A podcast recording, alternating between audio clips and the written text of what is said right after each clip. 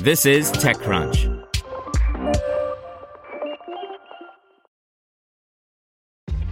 This episode is brought to you by ShipStation. You know, some things take a lot of work, like sending little robots to far off distant planets. And just as that's challenging, so too is running a successful e commerce business, especially when there's so much to do. So I want to introduce you all to ShipStation. Now, I love using ShipStation because of its easy to use dashboard, which makes managing orders and printing labels a breeze and super smooth. Oh, and the customer service is just out of this world. It's exactly what you need to help grow your business. Sign up for your free 60-day trial at shipstation.com slash technews. That's shipstation.com slash technews. This podcast is supported by Tools and Weapons, the podcast hosted by Microsoft Vice Chair and President Brad Smith. Each episode features insight you won't find anywhere else from the center of the conversation surrounding emerging technologies like AI. Right now in the podcast, you can hear a special episode where Brad Smith lays out Microsoft's vision for a vibrant marketplace driving the new AI economy.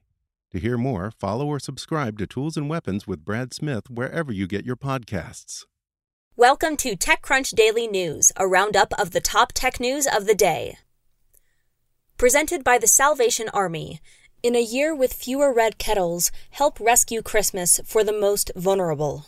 To give, ask your smart speaker to make a donation to the Salvation Army or donate at salvationarmyusa.org. Venmo's first credit card is here, a former Amazon employee is arrested for fraud, and we review the Nest Audio smart speaker. This is your Daily Crunch. The big story is PayPal owned mobile payment app Venmo already offers a MasterCard branded debit card, and it announced a year ago that it was planning to launch its first credit card as well. It just made good on that promise. The Venmo credit card is a Visa card that offers personalized rewards and 3% cash back on eligible purchases. The cards come in five colors and include the user's own Venmo QR code on the front. Naturally, it also integrates with Venmo, allowing customers to track their spending and make payments from the mobile app. The card is currently available to select Venmo users, with plans to launch for the rest of the US in the coming months. In tech giants, Amazon disclosed that a former employee has been arrested for committing fraud against the online retailer. The company says it reported Vu An to the Federal Bureau of Investigation in July of this year for falsely issuing refunds to himself and his associates for products ordered on Amazon.com. The Nest Audio is a surprisingly hefty thing. It's compact but dense, packing a lot into a footprint not much taller than an iPhone.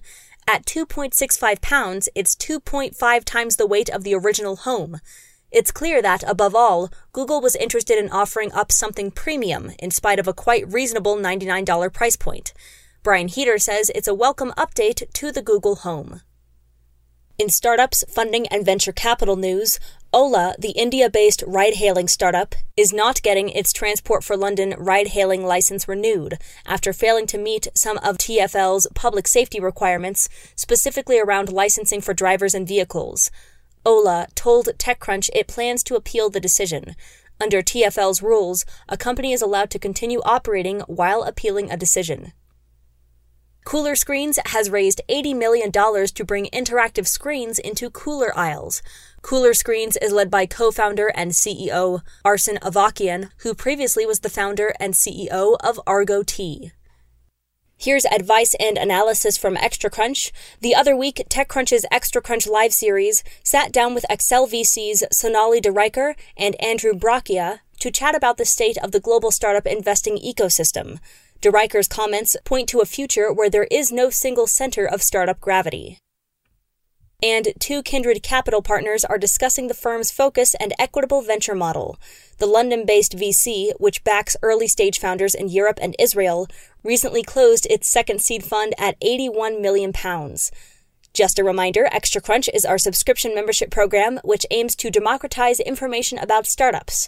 You can sign up at techcrunch.com/subscribe.